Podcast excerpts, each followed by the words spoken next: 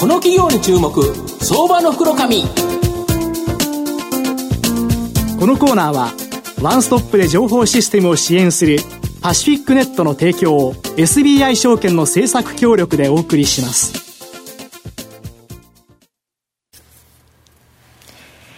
ここからは相場の福の神 SBI 証券客員マーケットアナリスト藤本信之さんと一緒にお送りしてまいります。藤本さんこんにちは。毎度相場の福の神こと藤本でございます。まあ今日の日経平均株価ものすごく気になりますよね。そうですよね。まあ昨日までで13連投ということで、はい、まあこれ1988年2月ということは僕その年のですね4月に日興証券に入社しているので、うん、僕の証券マン人生でもですねなかった13連投なんですですよね。思い出深いじゃないですか。はい。で、えー、もし14年となれば、56年ぶり、まだ僕52歳なんで、はい、あの、生まれても影も形もなかった頃という形なので、はい、さてどうなるかという形なんですが、はい、まあ、その前にですね、やはり注目銘柄、えー、注目できる銘柄ですね、ご紹介したいと思うんですが、はい、えー、今日は、えー、証券コード3933、東証ジャスダック上場、チエル代表取締役社長の河合睦美さんにお越しいただいています。河合さん、よろしくお願いします。よろしくお願いします。お願いします。チエルは、えー、東証ジャスダックに上場してまして、株価今1536円、売買単位100株ということなので、まあ、15万円強で買えるという形になります。東京都品川区東品川にですね、本社がある学校教育向け ICT 事業、こちらがメインビジネスの企業です。ICT とは情報処理、および情報通信、つまりコンピューターやネットワークに関する諸分野における技術、産業、設備、サービスのことです。知を得るをもとに知えると命名され、子供たちの未来のために世界中の先生の授業を ICT で支えるという経営理念のもとでですね、2006年10月に創業された企業という形になります。はい教育分野でもこの ICT 化が徐々に進んでまして、学校教育向け ICT 事業を幅広く手掛ける、まあ、オンリーワン企業としてですね、まあ、今後大きな成長が期待できる企業だと思います。あの、河合社長、あの、はい、学校教育向け ICT 事業とは、ちょっとイメージしづらいんですけど、まあ、具体的にはですね、どんなサービスをどのように提供されているのか、また、まあ、競合雑誌とか、そのか、まあ、会社にですね、買ってきた理由、ちょっと教えていただきたいんですが。まずあの、私どもは小学校から大学までの、はい、あの ICT 事業、はい。まあ、ICT に関わる製品と、まあ、サービスを提供している、ワンストップで提供している会社でございます。それとあの、まあ、この教育 ICT 市場しかやってきていないということで、はい、長年あのチョークと黒板で先生方が授業をされてましたけれども、うん、そこに電子黒板が入ったり、はいはい、今度2020年からデジタル教科書、はい、もしくはデジタル教材が入ってきたりしますので、はいはい、これを使って、うん、えー、先生の授業改善、うん、今よりもっといい授業をしていこうと、それともう一つ子どもたちが、えー、もっと自分のレベルに合わせた教材なんかを、えー、解くことによって自分の個々の学習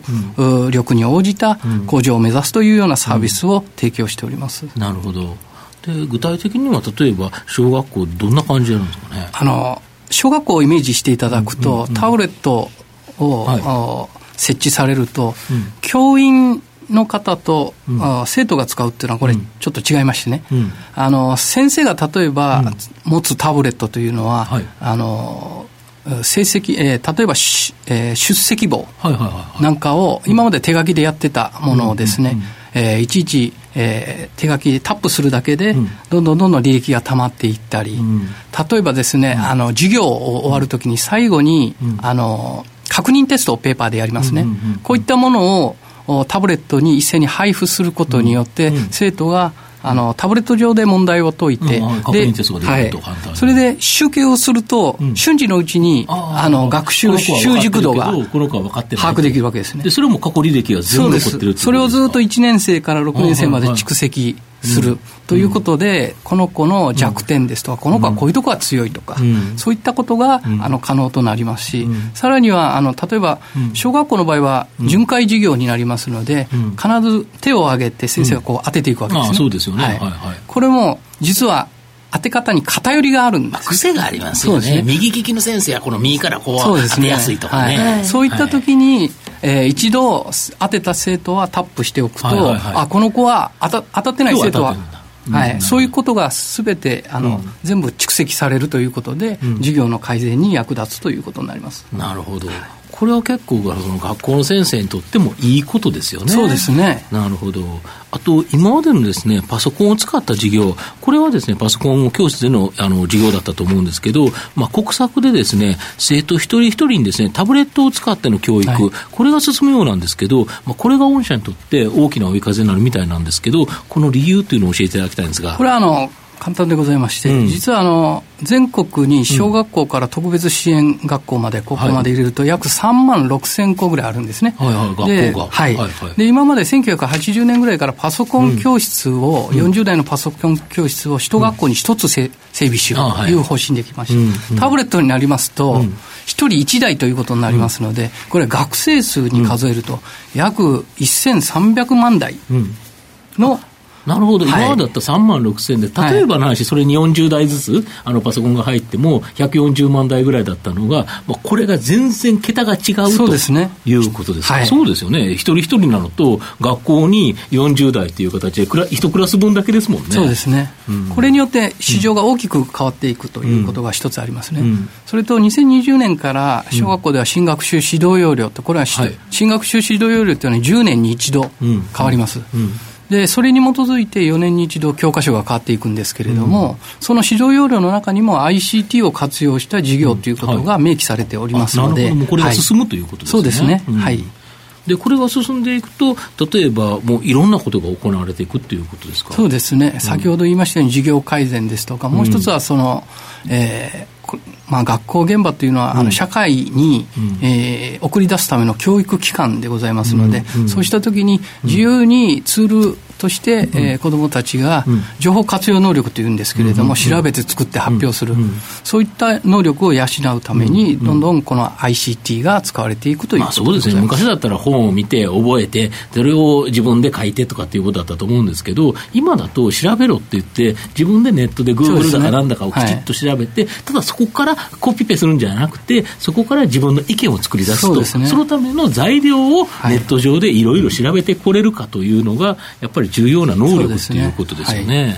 なるほど。あと、あの、御社のところで言うと、あの、教育ビジネスっていうのは、この、先ほど社長おっしゃられた通り、まあ、10年ごとのですね、学習指導要領の改定などによって、まあ、大きな影響を受けるということだと思うんですけど、まあ、御社は先取りでですね、様々な対策を講じられているということなんですが、まあ、例えばこのセンター試験が2020年実施分から、まあ、大学入学共通テスト、まあ、これになるみたいなんですけど、これで御社の対応策って何があるんですかね。特にあの、高校大学に関しては、うん、あの、語学に特化しております、語学の中で一番マーケットが大きいのは英語でございます、はい、でさらに英語の中でマーケットが大きいのは資格試験、英検ですとか、 TOEIC ですか、 TOEFL ですとか、こういった資格試験になるんですけれども、その中で英語では新しい、まあ、センター試験の、あところではあの、4技能対応というのが、4技能、4つの技能、はい、読む、書く、聞く、話。す、今までは、話す、はい、今までは読む、聞く、書くっていうのはあって、まあ、あのテープを聞いてリーディングっていうのあったと思うんですけど、